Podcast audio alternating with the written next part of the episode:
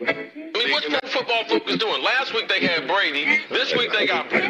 We're doing it. We're literally doing it differently from everybody else. As a matter of fact, moving forward from this point on, I will not make reference to PFL. Ready to get into it? Yeah, yeah. All right. We're going team by team. I would be very careful about slinging stone. Am I going to get sued? We got legal on this? I like football, I like football season, and all the things that go with it.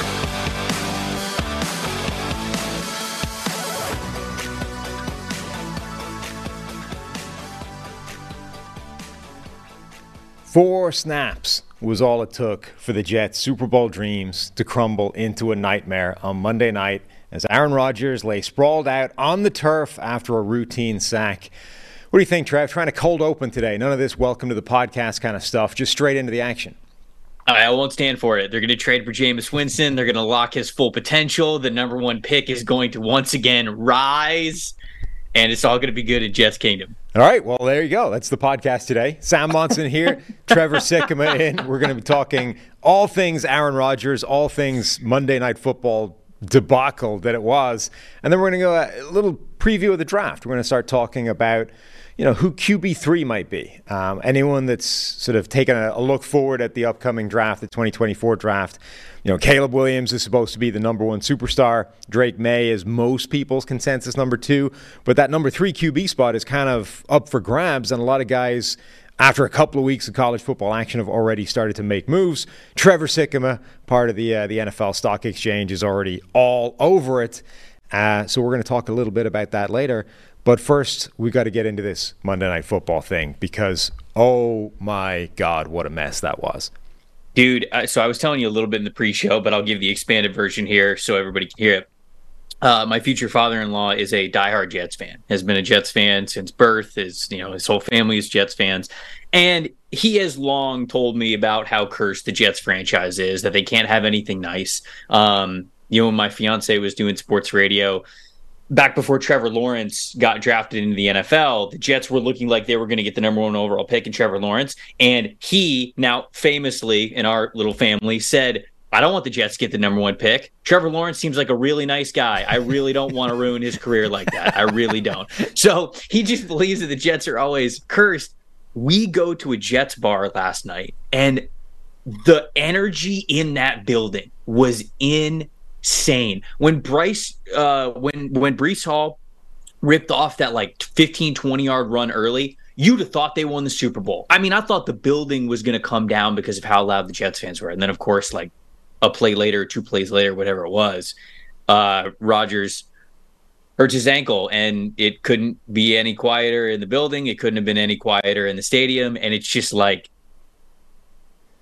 I am in no way a Jets fan my heart sunk into my gut because of what we had just watched. And when he had the trainers carry him off the field, you kind of knew that this was not going to be a routine injury. And like, man, all the talk of the offseason, hard knocks, the preseason, everything, man, it just, it, it sucks. There's no way around it. It sucks that that happened just a few snaps into um, into his tenure with the Jets. And so a lot of possibilities that I'm sure we're going to get into here on this show. But man, it sucked to watch last night. It that really, part at least. Yeah, it really did. It's like that was one of the most interesting, biggest storylines in this NFL season. And it's just been, it got taken away from everybody. Like, obviously, you feel for Jets fans who thought they finally had a quarterback that could, you know, propel them into contender status and make a run to the Super Bowl and all that kind of stuff. Like, Jets fans were rightfully excited heading into this season, and that disappears. But that's the same with every injury. But for everybody else, it's like this was one of the most interesting storylines in the NFL. Like, the rest of us were going to get to see how this Rodgers thing was going to work in New York, whether he was going to be able to be that guy, whether he could be that MVP candidate again, whether he could make the Jets relevant, you know, beat the Bills, all these kinds of things. And that gets taken away from everybody after four snaps. That that sucks. Like, you know, injuries happen. Most of them I don't think affect the, the neutral fan as much as this one did. Right, right. No, I completely agree with you. You know, this is injuries are part of this very violent game. And, you know, we see injuries, you know, like what happened with the Baltimore Ravens, right? What, what feels like it happens with the Baltimore Ravens all the time, getting hit hit by the injury bug. And you sit here and there's there's no other real reaction other than damn, that sucks.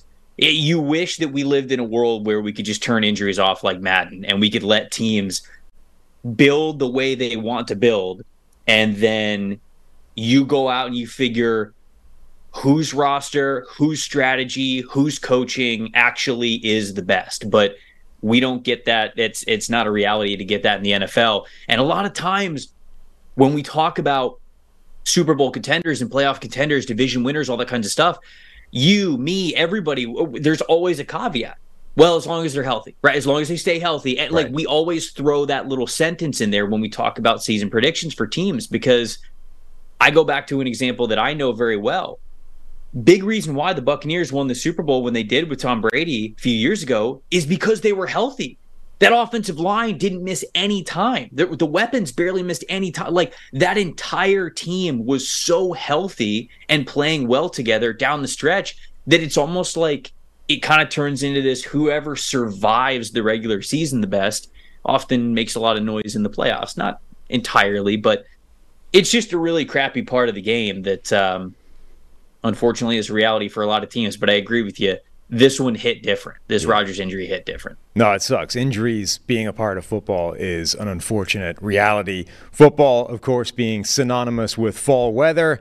You know, you got to secure your uh, you got to secure your financial future, and at least Rodgers did that before getting himself hurt. But the most important task on your fall list should be securing your family's financial future, starting with life insurance. Fabric, Fabric by Gerber Life makes it quick, easy, and affordable to protect your family so you can get back to enjoying life. Fabric was designed by parents for parents to help you get high quality, surprisingly affordable term life insurance policy in less than 10 minutes. Fabric has flexible policies that fit your family and your budget with quality policies like a million dollars in coverage for less than a dollar a day.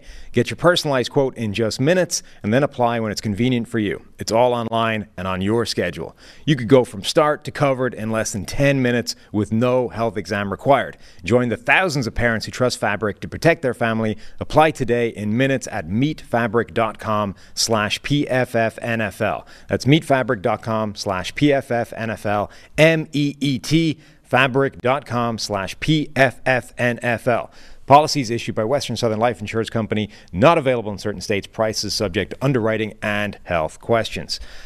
So, after the absolute bummer that was, you know, Aaron Rodgers going down, the Jets immediately find themselves back to square one, which is Zach Wilson going back in there. And I don't know, do you, when you watch Monday Night Football, are you a main broadcast or a Manning cast guy? So I, I go back and forth. Last night I wasn't a Manning cast guy, but I did see the clips of Peyton Manning looking so offended that Zach Wilson would have the audacity to still be in the league voluntarily at this point that I felt like Peyton himself was going to call up the Jets in the middle of the game, which would have made for great TV, by Absolutely. the way, if he was able to get in touch with Joe Douglas. He's he was about to call Joe Douglas in the middle of the game and say, I'm coming in to try out tomorrow. That's what that, that's what Zach Wilson did to Peyton Manning in the little clips that I saw. So uh, normally I kind of go back and forth, but I did see those clips. Yeah, Peyton Manning is is often disgusted by things that happen on the field, but they they tend to be very you know isolated, it's small incidents, right? Like a an individual mistake here or there, and you see him react viscerally.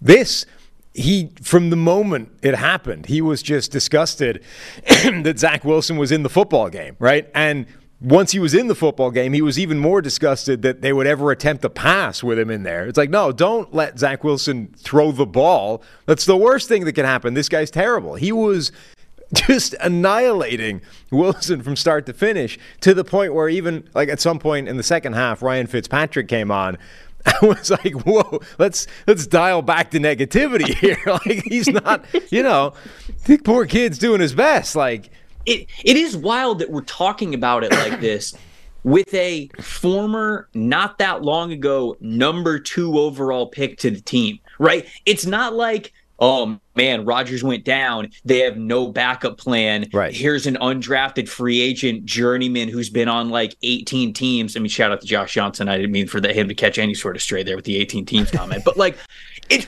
I, I can't believe it's this point of view with Zach Wilson.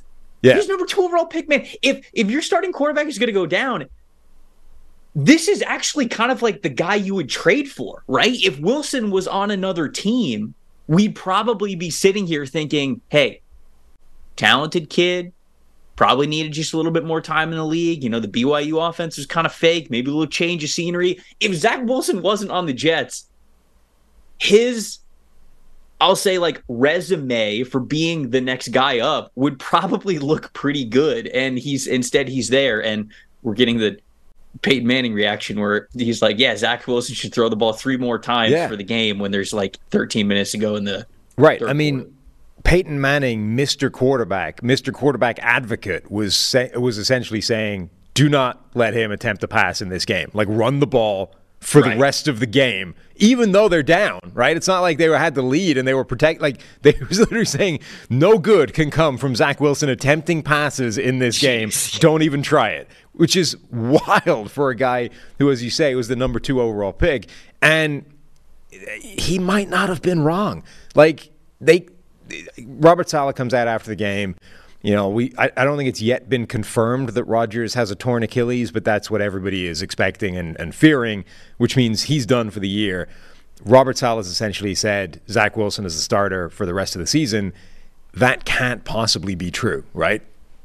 Yeah, and you know, I don't know I don't know how deep you want to get into this with potential quarterback options for the Jets, but basically every name that was a non-zero chance of happening was thrown out last night. Right. Like like we had so many different options and it just doesn't feel like that can be the case. You've got to at least put a lot of work into looking into the. If you look into a lot of these other options, and you know, trading for some of these guys might be too much. You know, you don't want to give up the draft capital or whatever it is, or um, you know, you figure. I don't know their exact salary cap off the top of my head. Maybe we'll have to get Brad Spielberger on the line here, like who wants to be a millionaire. But uh, I, I, I I don't know exactly what their cap situation is, but I got to think that they're pretty close to the floor given the fact that they were trying to contend for a Super Bowl this year. So I don't know what the options are money wise with some of these other better options that might be out there that might even be available for a trade. So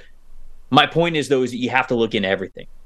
Whether it's a free agent who's not on a team right now, whether it's a guy like Matt Ryan who's in a broadcast booth, whether it's Phil Rivers who's probably out in a ranch somewhere, like you got to look into all of these options because unfortunately, even though I don't seem to be as negative as Peyton Manning was, they're not going to get to where they want to go with Wilson this No. year. Like it's just not going to happen. And i- i if you want any chance of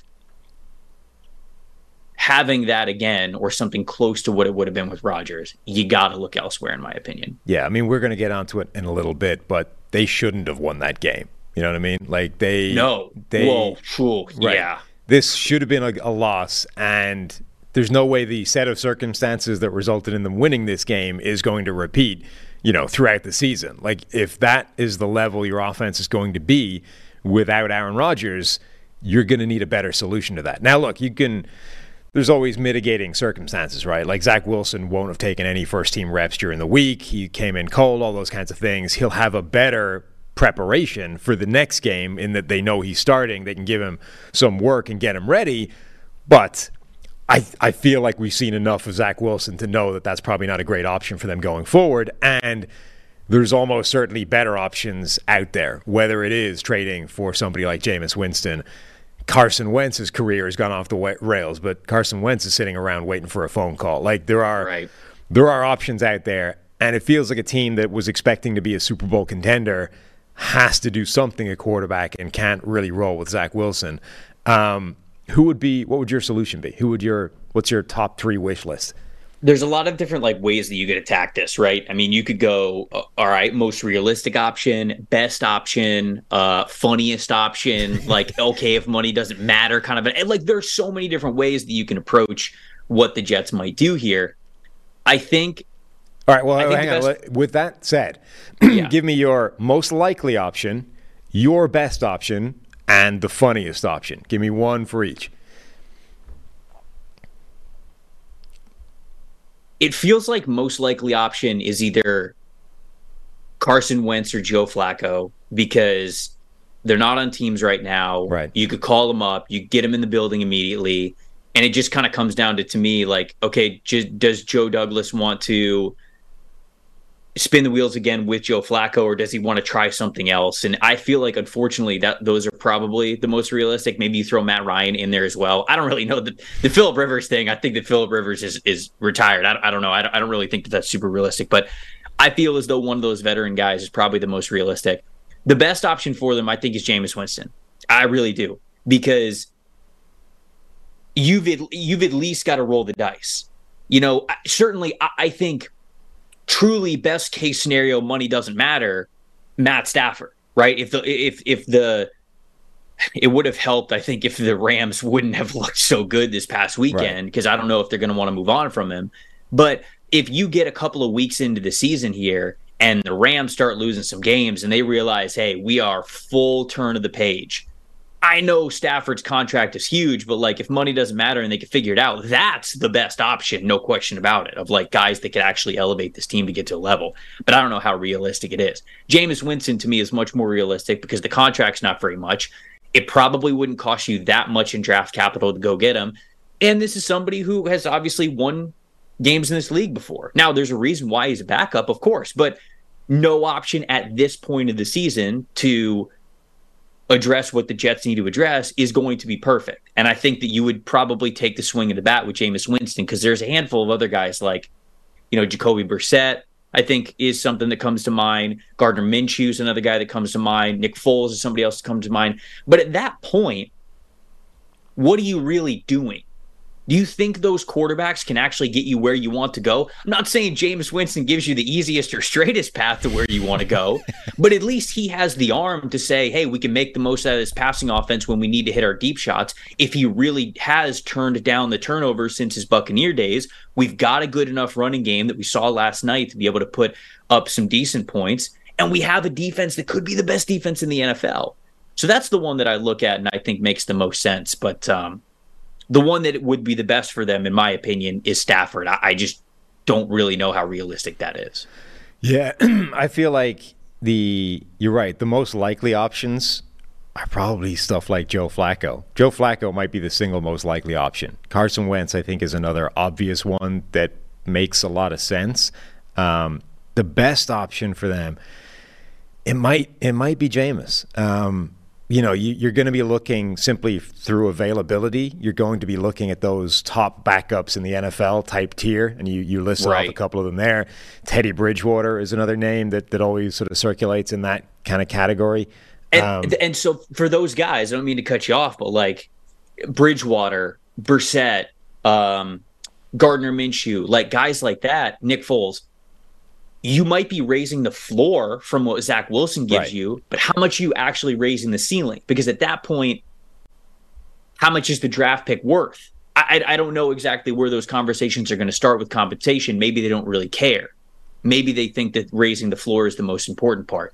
But to me, for a team that had Super Bowl aspirations, you got to give it a shot. Right. I think you got to take a bigger swing at the bat. Yeah. I mean, that's the thing is those guys are they're top backups for a reason. And in the AFC, in particular, in the AFC East, you know, getting even just viable quarterback play is no good to you. Like they need better than that. They need something that's capable of going toe to toe with the special type quarterbacks that they're going to be running into. As for the funniest options, the two funniest options to me are trades within the division. Uh, number one, trading to get Mike White back from the Dolphins would be hilarious. Okay. Um, uh, yeah, yeah, okay. And number two, because Mike White is the perennial Jet savior, right? right. Everything Hall, unravels. Yeah, Mike Hall White, Fame, Hall of Famer. He's right. got gear in the Hall of Fame. It all unravels. Mike White steps in, and for two and a half games, looks like an All Pro, and then gets injured, and we never get to see it again. So that would be pretty funny. And then the Jets flipping like an absurd draft pick to the Patriots for Mac Jones would just be hysterical and the Patriots not, just throwing Mac. Jones out the door to get a draft pick from the Jets. You can't tell me that isn't Tom, the funniest thing that could happen. I think Tom Brady is the more likely potential Patriots quarterback that would play for the Jets, actually. But I don't know how likely that one is either. You know, uh, Brady is. It seems like he's always picking up the phone and calling about opportunities. Yeah. So I wonder if that one actually happens. Brady. Here's one that Brady putting ahead, his ownership thing on hold to play for the Jets in an emergency role would be insane. Here's So I, I see a couple people in the chat. Like some people are talking about Dorian Thompson Robinson from the Browns. Um, some people are talking about uh, Aidan O'Connell from the Raiders. I don't really think y- the Jets would make either of those moves because as good as those guys looked in the preseason, it's preseason and they're rookies. Yeah. So I, I, I don't think that they would even find those moves viable or upgrades over Wilson, I think, from where they're currently at. This is an option that I haven't that I thought about that would be crazy, that would take a lot of moving parts that I haven't seen. Kirk Cousins. Kirk Cousins. Because the Vikings, I think it's pretty clear they're gonna move on from Kirk Cousins at the end of the season. Yeah. He's got one year left on his deal. Um, I think there's some money that you could probably move around a little bit, especially if Galaxy branding the Jets are going to keep their first round pick because they don't have to give it to the Packers Yeah. because Rodgers, we assume, is not going to play 65% of the snaps because we assume he's going to be out for the season. That means that they are sending their second round pick, I think, to the Green Bay Packers, right? Yeah. if they were already operating thinking that they were not going to have their first round pick, if you go to Minnesota and you basically say, we'll give you a first round pick for Kirk, but you have to pay, like most of the money, if not all of the money, basically just has to stay on your books. You're basically giving to him to us for free. And they're operating as if they did not have the first round pick anyways, and they're going to get Kirk Cousins, and then Kirk Cousins is their quarterback. That would be a really interesting pitch to the Vikings because the Vikings would essentially be they would have to accept, you know, we're we're tanking the season right now, right here and right, Right. now because this Right. offer has come along and it involves a first round pick, you know, and it, and we can start like a real rebuild right now. It's just it's happening in week 2 of the NFL season. That that for most teams, I would imagine the, the, they would immediately just put the phone down and say, "Get the hell out of here." But with the Vikings being run by Kwesi, you know, a, an analytics minded, a, a, Right. a financial minded kind of guy, I, I do kind of wonder. I would like to see his reaction to that. I, you know, even if they ended up saying no, I would like a camera on that conversation within the Vikings uh, front office to see how that would go. That would be an absolutely wild move if it happened. I um, think you offer the the Rams that deal for Stafford first, but for Stafford it's a little bit more complicated because Stafford's got multiple years on his contract after Right. this. So that's a little bit more complicated. You probably try to do something like that to make it work for Stafford because the Rams are already in the business of basically trading draft picks for money, right? They did it for Jared Sure. Goff. You know, that's that's kind of how they went about doing that and overpaying uh, with draft picks, so they didn't have to pay as much for compensation. So I think you do that with LA first, but I did think about Kirk Cousins for that as well. And for as much as people can hate on Kirk, Kirk on this Jets team, I mean, you're right back in the conversation. You're not exactly where you were with Aaron Rodgers, but you're back in the conversation for okay, you can win enough games to make it into the playoffs, be competitive, and then let's see what happens with this really good defense behind you. So, So- it would be remiss to move on from this game without covering what in God's name happened to Josh Allen. Like, what was he doing in this game? So there was a moment, I think it was his first interception. He started the game fine, was, you know, moving the ball around, throwing accurately, hitting receivers, and then went with just a sort of crazy, random YOLO deep pass right into a safety. And Peyton Manning's reaction to that was, you know, he was like, "Hey Eli, Josh Allen talked to me and he told me he was going to be patient and not, you know, get aggressive and not get overconfident with the deep ball. He lied to me. He lied."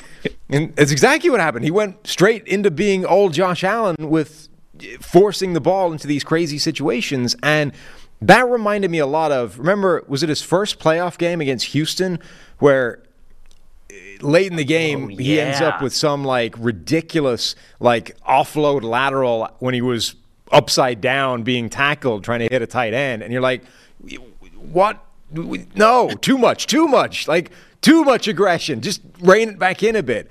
And then he did. He managed to sort of get himself together you know over the next couple of years and became slightly different but he's been slowly sliding back in that direction over the last you know season and a half or so. Yeah, um, yeah. I, I, looked up some numbers before this because as I was watching the game, you know, I watched the first interception from Josh Allen. I was like, damn, okay, you know, he's taking a shot. That's kind of just how Josh Allen is. Then I was watching the second one, then the third, and it's and it, I got to a point where I'm like, what is he doing? Yeah. Like, eh, it, like, does this team realize Aaron Rodgers got hurt on his fourth snap? The game was yours. There's no energy. There's no momentum. The, the, this team's completely flustered.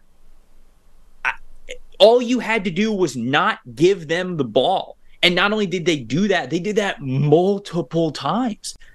I think uh, Sean McDermott even said after the game they had two opponents this week, the Jets and themselves. Like yeah. that's how bad it was. And uh, obviously, Josh Allen has the quote: "The same shit, different year." or different day, which whichever one he used. I can't remember which word he used, but it was true, man. So I looked this up.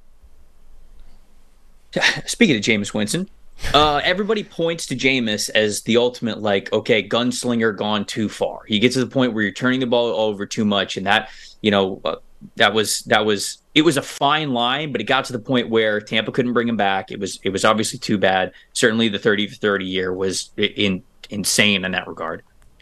Jameis Winston from 2018 to 2019. So the 2019 was the 30 for 30 season. So I'm including the year before that to give us a two year window. He had 63 total interceptions and fumbles. Now, it doesn't include like fumbles that his own team recovered. I'm just saying, like fumbles and interceptions, he had 63. Josh Allen from 2021, so 2021 and 2022, those full seasons. And then if you include last night as well, he's got 55. Jameis had 63, he's got 55 if you just go to turnover worthy plays, Jameis in those two years had 62 turnover worthy plays. Josh Allen from 2021 to the beginning of 2023 has 64.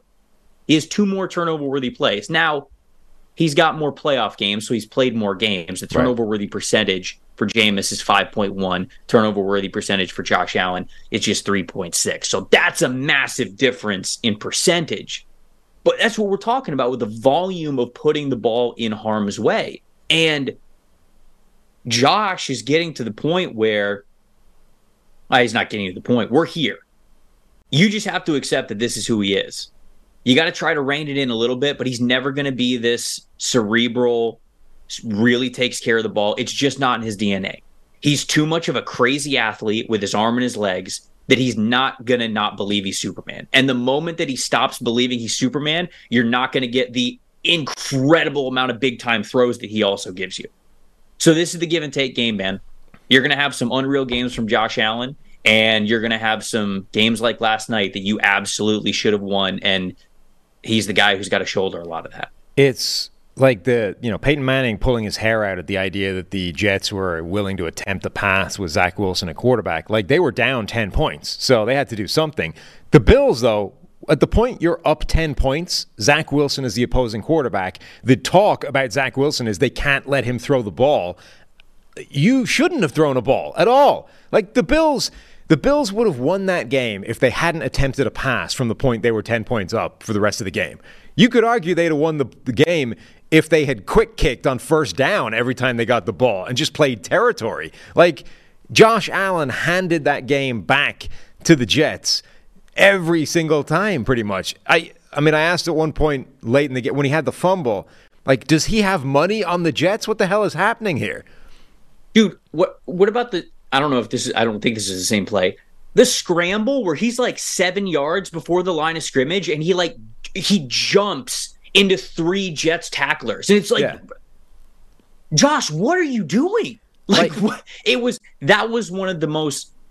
I don't think all Josh Allen games are going to look like that, right? I'm obviously can't. critical of him this morning, but it, they're not all going to look like that. The problem is, is that that possibility even exists. Right. That you're that you are leaping in the air to try to hurdle one Jets defender while two others are helicopter tackling you and you're seven yards before the first down mark on third down. I, That's I mean, one of those, those things where you just got to go, dude. Yeah. You can't, you can't be doing this. But I think the bigger problem is that it happened in a game like yesterday when it like it clearly didn't need to, right? There are some games where yes. it's in the balance, yes. it's fine, you know, it, it's close. You can understand why he would get carried away and, and think he needs to do that. From in, like very early in that game yesterday, obviously with Rodgers, it was quite clear that all you need to do is not screw it up. Like, just don't do anything idiotic and you win the game. Anything. And even once you'd made the first, like, then you would think that the first shot, you know, the arm punt that ends up being picked off, you're like, okay, that should be a lesson. That was too far.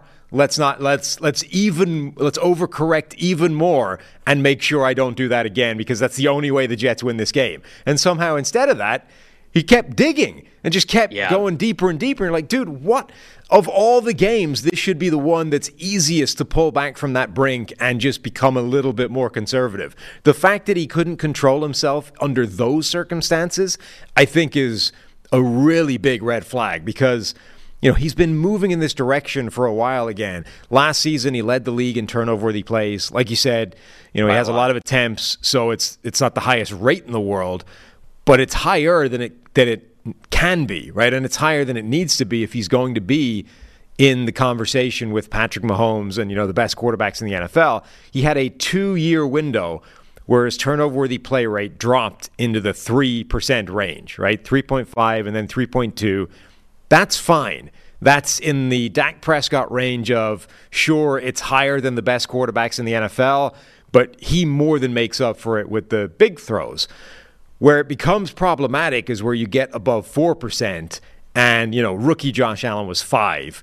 The next year it was 4.3. Last year it was back up to 4.2. If you're in the fours, that's a lot of negative plays to have to offset with some special plays. And last night it was 7.8%. It was ridiculous. So I, they have to find a way of reining him in from that. Like you cannot, as good as he is and as talented as he is, you, that can't fly. That is Jameis Winston esque, and there's a reason that you know Jameis Winston threw for five thousand yards, and they still went, "No thanks, this is too much."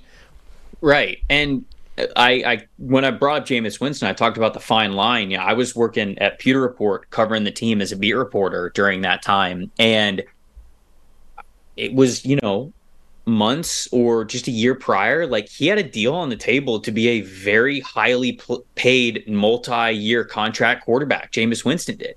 And Josh Allen obviously gets paid as well, but the line is so fine when you are looking at guys who are these gunslingers who you love the fearlessness, but Yeah, I think it makes not to make everything about Patrick Mahomes, but it makes you appreciate Patrick Mahomes so much more because Mahomes has the arm to be Superman. He has the arm to fit the ball into some crazy windows um, and just do some unbelievable stuff throwing the ball. But Mahomes also really understands when he needs to do that and when he doesn't. And I think the problem with guys like Josh Allen or Jameis Winston is they just think they've got to do that all the time. And they think that because that's their ability and identity, hey, I'm a gunslinger. They don't want to take this away from me. They want me to push the ball down the field. That means you got to do it in all situations. And Mahomes was like that at Texas Tech. That's what made him such a polarizing prospect is that he didn't really know how to turn it off. You had full good and full bad all the time.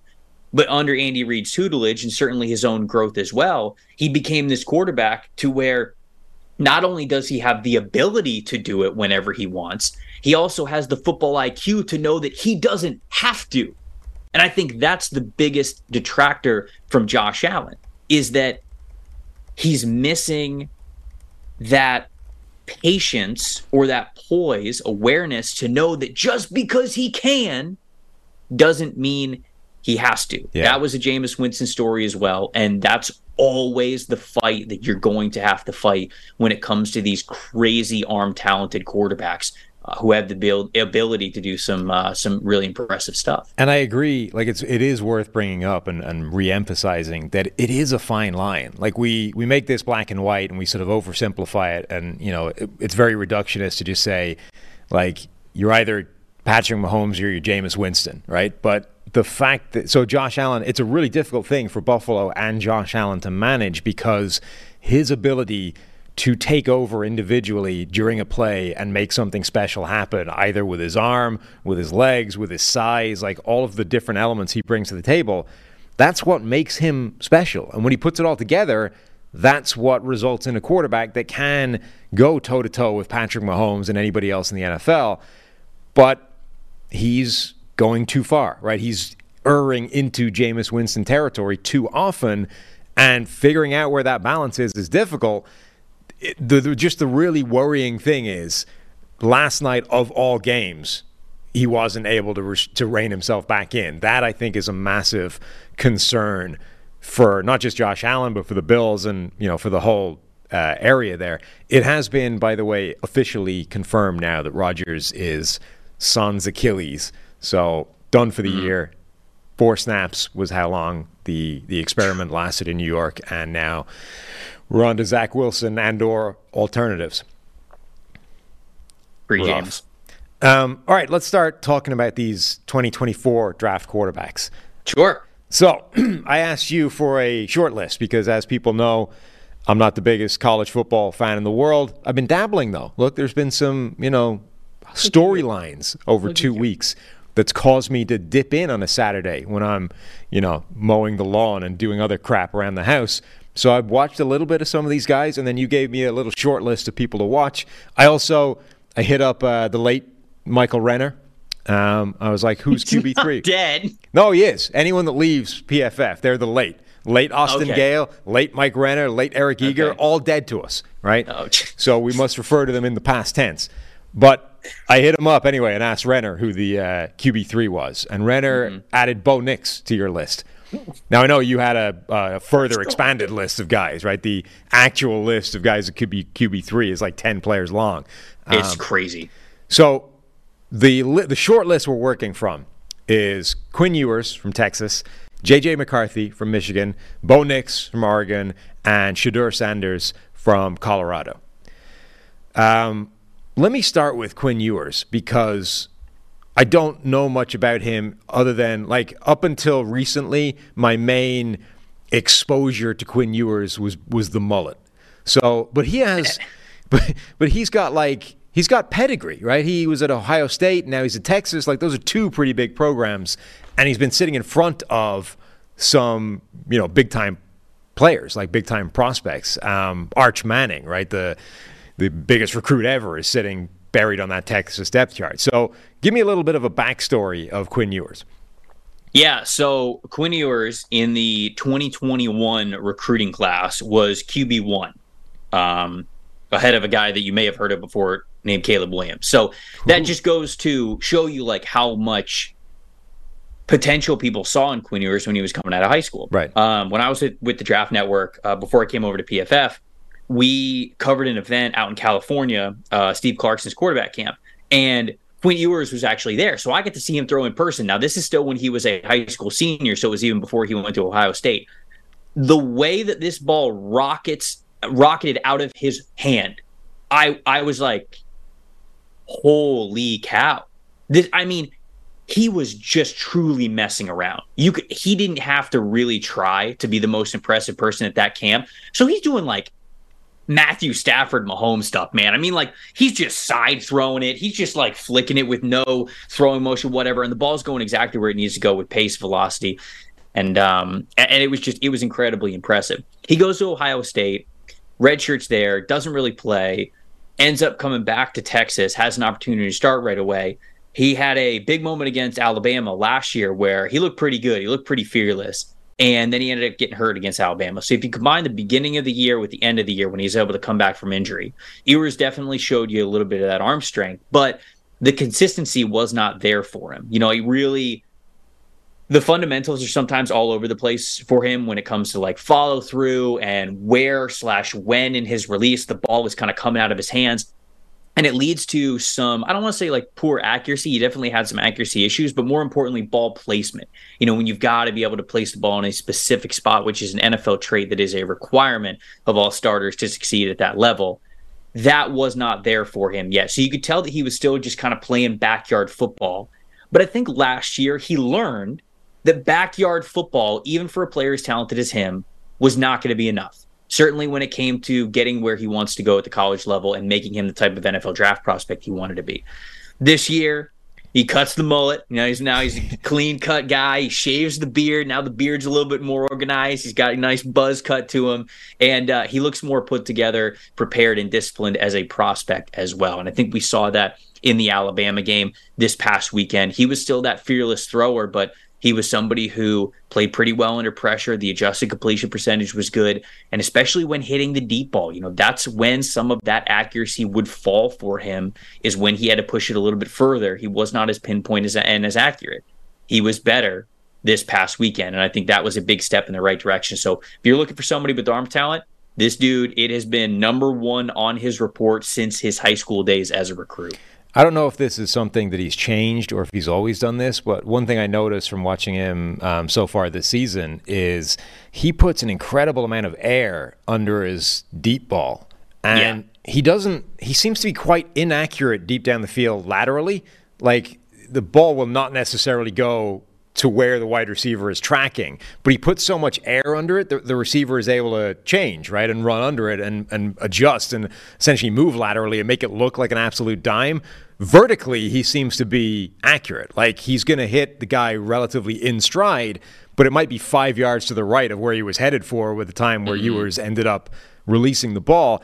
I think generally that's quite a smart tactic. Like if you're able to be accurate vertically, you have a lot of wiggle room on deep balls laterally because you're usually only running with one DB. As long as you get it in the ballpark, your receiver can track that ball and go make it look like an absolute dime. So, if that's something he's always done, that's pretty interesting. And he, if it's something he's changed, it's actually even more interesting because it means he's sort of deliberately fixing a flaw with a pretty smart adjustment. I do think that that's something now that you mention it that I do see a lot from him. Like even in the the, the early stages of him starting at Texas last year, he is somebody who is, you know, he's kind of going back to that backyard football style. He's kind of like that that 500 game quarterback where he's just going to go give his guy a shot. You know, he's basically yelling out 500 before he throws it deep down there. And to your point, if he puts enough air under it, his guy's always got a shot. You know, the less air that you put on it, the more that you put it on a frozen rope, sure, you might be able to hit a guy in stride and maximize the separation when you recognize it, but it also demands that the ball placement is exquisite. And when you just put a lot of air under it, sometimes you're just well, not only are you giving your your guy a chance to go get it, when you put a lot of air under the ball, you also bring in pass interference, right? Because when you're 30, 40 yards downfield and you're just putting a ton of air under deep passes, sometimes DBs are going to lose where the wide receiver's at or lose where the ball is or they can't find it. And so they're just kind of flailing and maybe you'll get a defense pass interference call. So I don't know how on purpose it is. I really yeah. don't, but it is a good strategy, I guess. He seemed to be, from all the guys I looked at, he seemed to be the one with the most um, unconventional and unique mechanics. Like, Correct. He had a Without very. Question a yes. very sort of compact, quick delivery.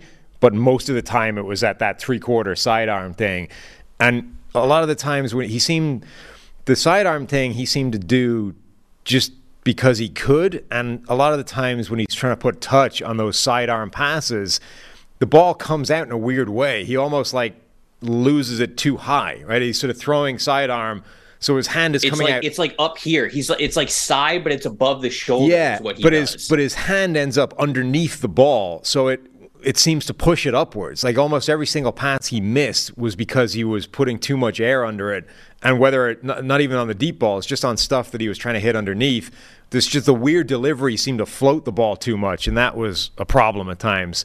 Um, all right, talk to me about Shedeur Sanders because Colorado, Deion Sanders, everything that's going on there at the moment is kind of crazy. Um, you know, one of the biggest storylines in college football, Deion going from Jackson State, going to Colorado, essentially bringing a team with him through the transfer portal. And right. now they look like one of the best teams in college football. And, you know, they're doing, they're making a lot of noise deliberately, right? Like they want the hype, they want the buzz, they want the attention. And that includes, you know, Shedeur Sanders, a quarterback who's talking about Matt Rhule and you know all these kinds of things pre and post game. So they're they're coming with a lot of like fairly obnoxious attitude. So I came in not wanting to like him. He's really good, really yeah. good. No, he is. Look, so first, first of all, what he's doing is nothing new. I mean, you go back to the last two years of him starting at Jackson State, 2021 and 2022. He had an adjusted completion percentage of I think around 60 or 76 when he was a, a first year starter for them, and then it was in the 80s last year. Well, now it's 83% of an adjusted completion percentage. So that is incredibly high. That's an incredibly high number, and it speaks to the timing, the accuracy, how well he's able to go through his progressions, where he knows his receivers are going to be. Obviously, the ball placement.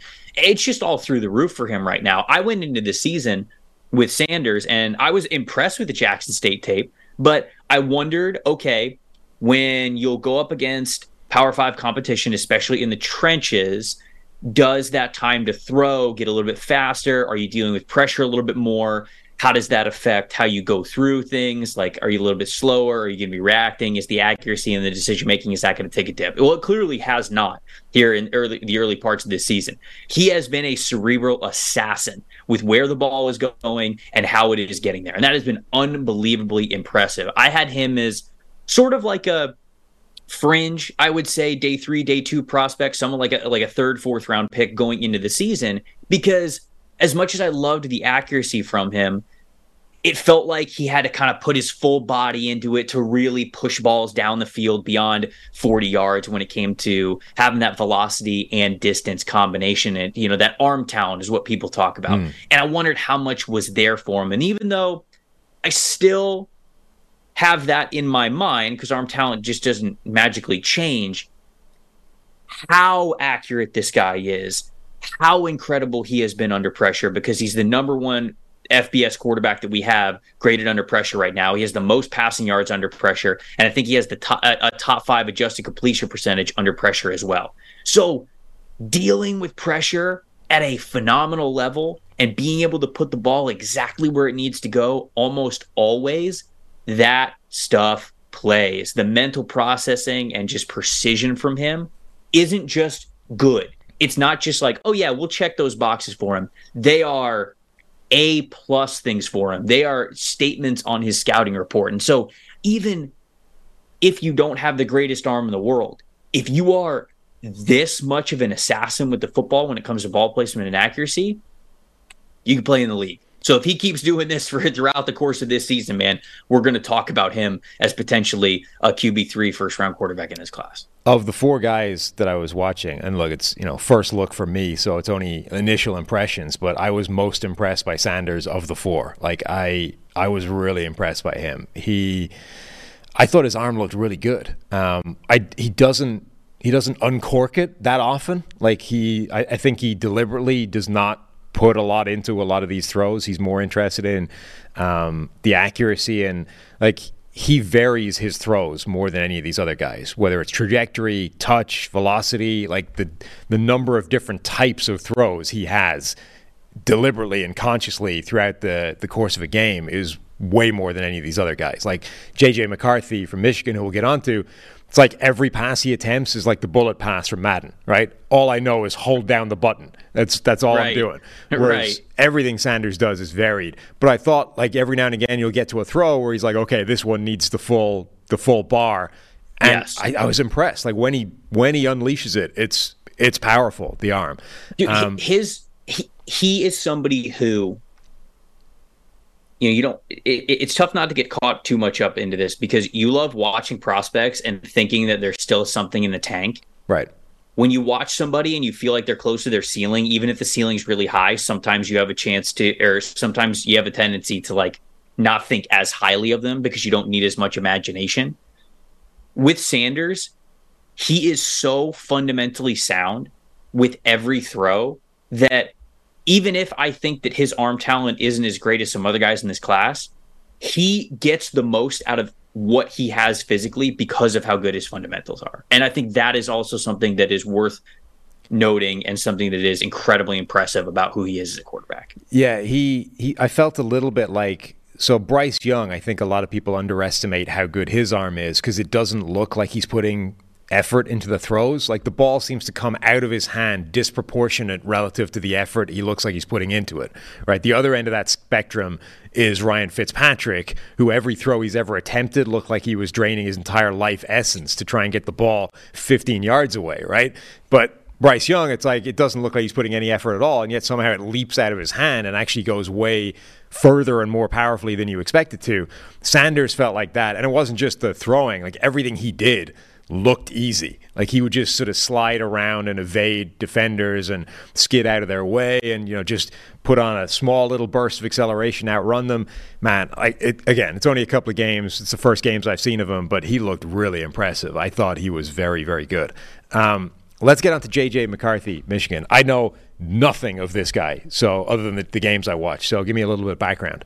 So McCarthy you talk about arm talent, this guy's got it. You know, he is somebody who, you know, he could flick the wrist and the ball was going on a frozen rope to somebody on the opposite hash or even outside the numbers towards the sideline. I mean, he, McCarthy's best throws you could put up there with anybody in the class and, and you will be wowed. You could say, all right, those play on Sunday, and they absolutely do.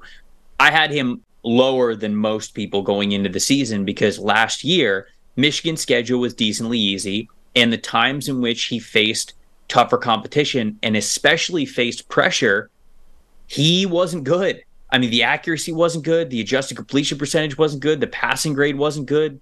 I mean, it was all over the place for him. He felt like a guy who had a lot of talent throwing the ball, but just didn't know how to play that quarterback position yet. That internal clock in the back of his head, uh, it was not calibrated correctly uh, how he navigated the pocket when pressure was coming. He just didn't have that feel, those instincts. Now, those are all things that could get better with time, but it's never a guarantee. So I was a little bit lower on him going into the year because those are major make or break things for me. If you can't handle pressure, especially at the college level, especially at the Big Ten level when you're in Michigan, it's not going to get easier at the NFL level. And right. I think some of these rookie quarterbacks, we're seeing that even early in their rookie careers, like we do every year. But McCarthy, two games into this season, looks a lot more comfortable navigating the pocket, moving amongst around the pocket, um, adjusting to some pressure, even though the competition he's gone up against hasn't been super stout, super imposing.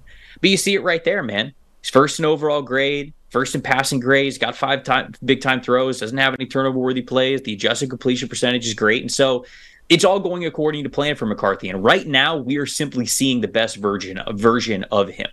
And moving forward, it's simply going to be, you know, hey, I got the Ohio State game circled, and then I I think that this team's going to win uh, the Big Ten championship. So I think the Big Ten championship will be circled. You'll have the two college football playoff games if they make it to the national championship. Those are the ones that you're that are going to weigh a lot to me when it comes to judging JJ McCarthy. Yeah, I, I thought he looked really good. Um, I thought he his arm looks absolutely legit, and not just so one of the things it's e- it's relatively easy to have a big powerful arm from your base, right? From your stable platform when mm-hmm. your feet are under you and you can just step into the throw and fire it, right? A lot of players can do that.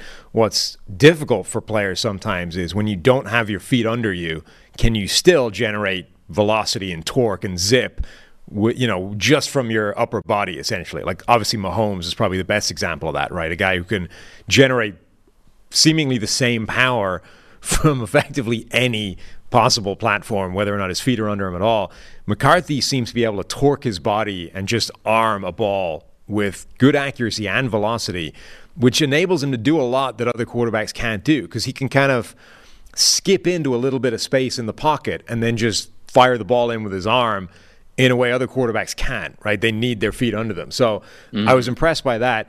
Really, everything about him I thought was good the only criticism I have is that the opposite of that Sanders thing, where there's no variance to his throws. Everything is a bullet pass. He, like if he can yeah. just develop that, like learn when to put some touch on it, when to, you know, give it because sometimes the bullet pass is just simply not helpful for your own receivers. Like give them a better chance to a catch it and b run into some space by putting a bit of air under it. Like there were a couple of passes in the most recent game. Was it UNLV where um, there's a window there, and he actually sort of took it away by trying to fire it in on a rope. Like it didn't give the receiver any chance, you know, with the trajectory to let the ball come in over a defender. It basically it blocked the window by putting a defender between him and the receiver.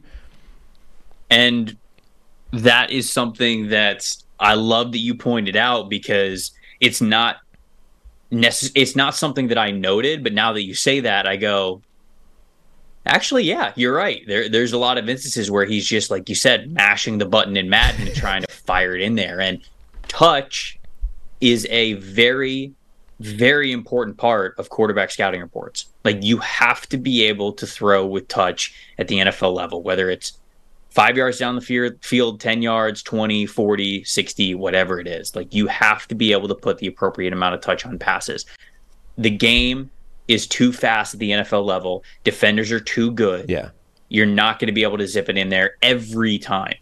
And being able to put touch on passes is really important. So that's something that I'm going to watch moving forward. I love the I love that you caught that. But the good thing I think is it's probably easier to take a guy who's got the arm to get it into any window and like teach him when to just have a bit of self control and put a bit of air under it than it is to take a guy who's got great accuracy but doesn't have the arm to get it into that window. Like maybe you can increase the the the, the arm strength and the power and work on it, but you're, it's probably a hell of a lot harder than it is to take a guy who's already got all of that ability and say, hey, this one, just take a little bit of, you know, just a little bit of percentage off it. Just put a bit of air Dude, under it. That's why the joke or the bit continues to run every year. The NFL takes these big, giant, tall quarterbacks. Why? Because Right. they have the biggest arms and because they think to themselves, we can hone in on this guy. You know, bring it back to Josh Allen's conversation, right? Yeah. Josh Allen out of Wyoming. I mean, that tape was nuts. I mean, the tape was all over the place with terrible decisions and bad throws and bad accuracy all over the place. But the Bills said to themselves, we're going to take this guy and we're going to groom him. We're going to have it dial it down a little bit. And the times that Josh Allen's able to dial it down, and shoot, even the times that he's not, he still gives you those unbelievable throws that, you know, maybe only one, two, three guys in the world can make and teams are always going to shoot for those types of players. So even though I think that McCarthy is further away from being a sure thing NFL quarterback, I got I believe that the league is going to be really high on him no matter what. Yeah. Okay. Last guy to cover in deference to the late Michael Renner, uh, Bo Nix. Again, don't know a ton about him other than he was at Au- Auburn previously, and he's been in college for like the last fifty-eight years. Um, give me, uh, give me some Bo Nix lowdown. So Bo Nix was horrible at Auburn. Um, he started as a true freshman. Um, really felt like kind of like a legacy move. Like, I believe his, I believe his dad played at Auburn, and it just felt like it was like this legacy. Like, oh, you know, just uh, next in line, and now he's starting for Auburn. Great stuff. I mean, he had one good half against Oregon his first year as a starter in the very first game, and people were like, "This dude's incredible." He somehow was able to squeeze another two and a half years as a starter out of that one game because he was really bad the next two and a half years. I was pretty much done talking about Bo Nix like two years ago. Right. I was like, "Don't talk to me about the NFL with this guy."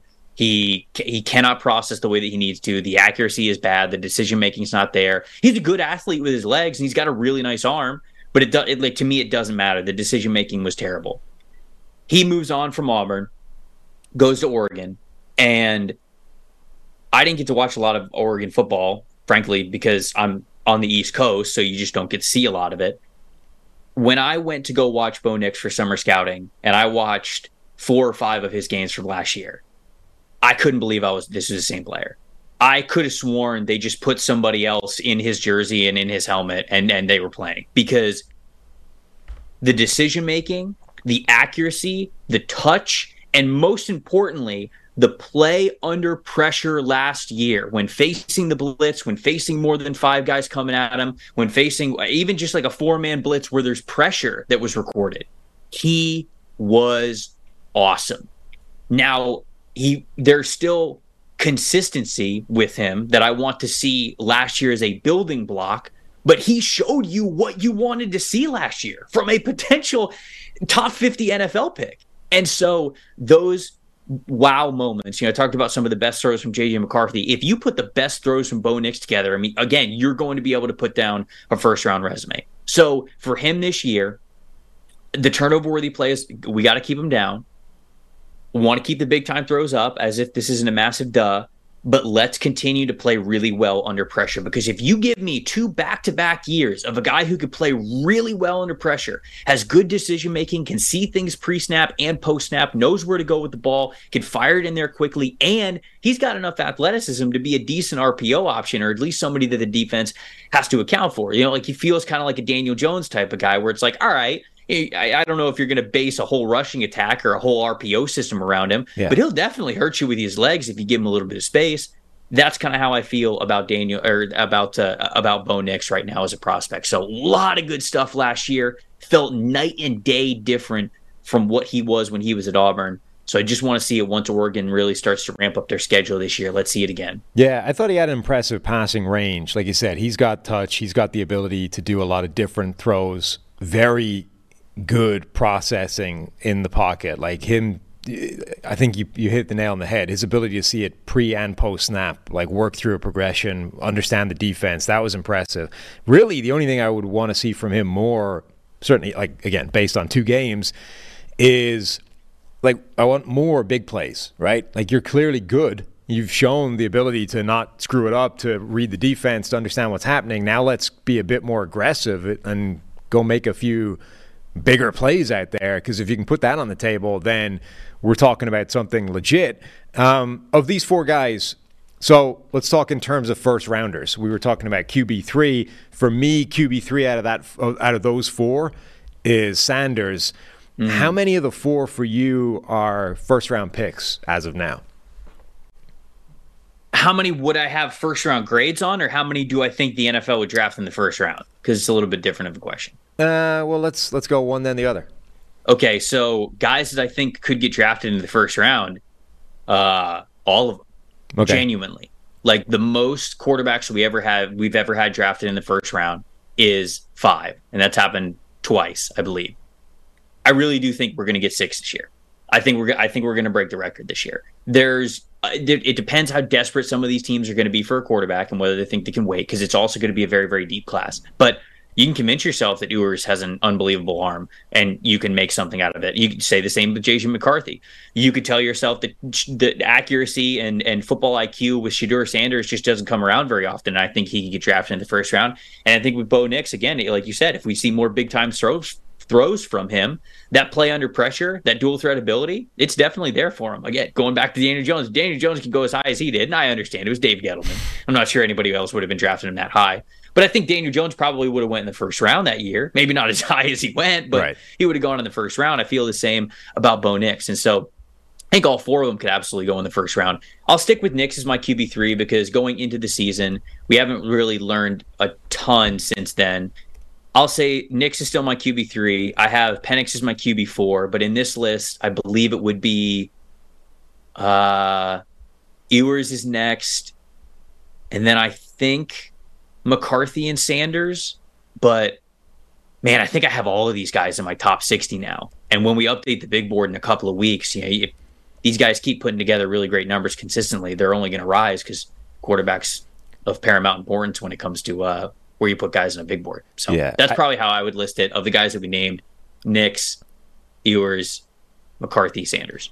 I think based off just watching these guys through the first couple of weeks, I think Sanders is a number is a first round pick clearly. Um, I think McCarthy is a first round pick. I could see Bo Nix getting into the first round, though I'm less sure on that. Ewers to me feels more like a day two kind of guy. Um, but I, I mean, I agree with you. That's all right. Like if you count Caleb Williams and Drake Maye in there as well, that's five that I have going in there. So Right, and I haven't looked at any of the other guys that we're talking about, you know, on the in the same kind of category for potentially QB three. So I could easily see there being five or six. I think Michael Penix is also from Washington, at least in this, that conversation for guys that could be top 50 first round picks. I know he's got a bad injury history to him, but if he has another fully healthy year, yeah, I think he can put a decent amount of that behind him, and he could also be in the first round there. So, yeah, I, I was actually talking with Brad Spielberger before the show, but th- it's going to always feel weird listing the quarterbacks in this class um, numerically because a guy who could be QB3 is going to be somebody's QB8.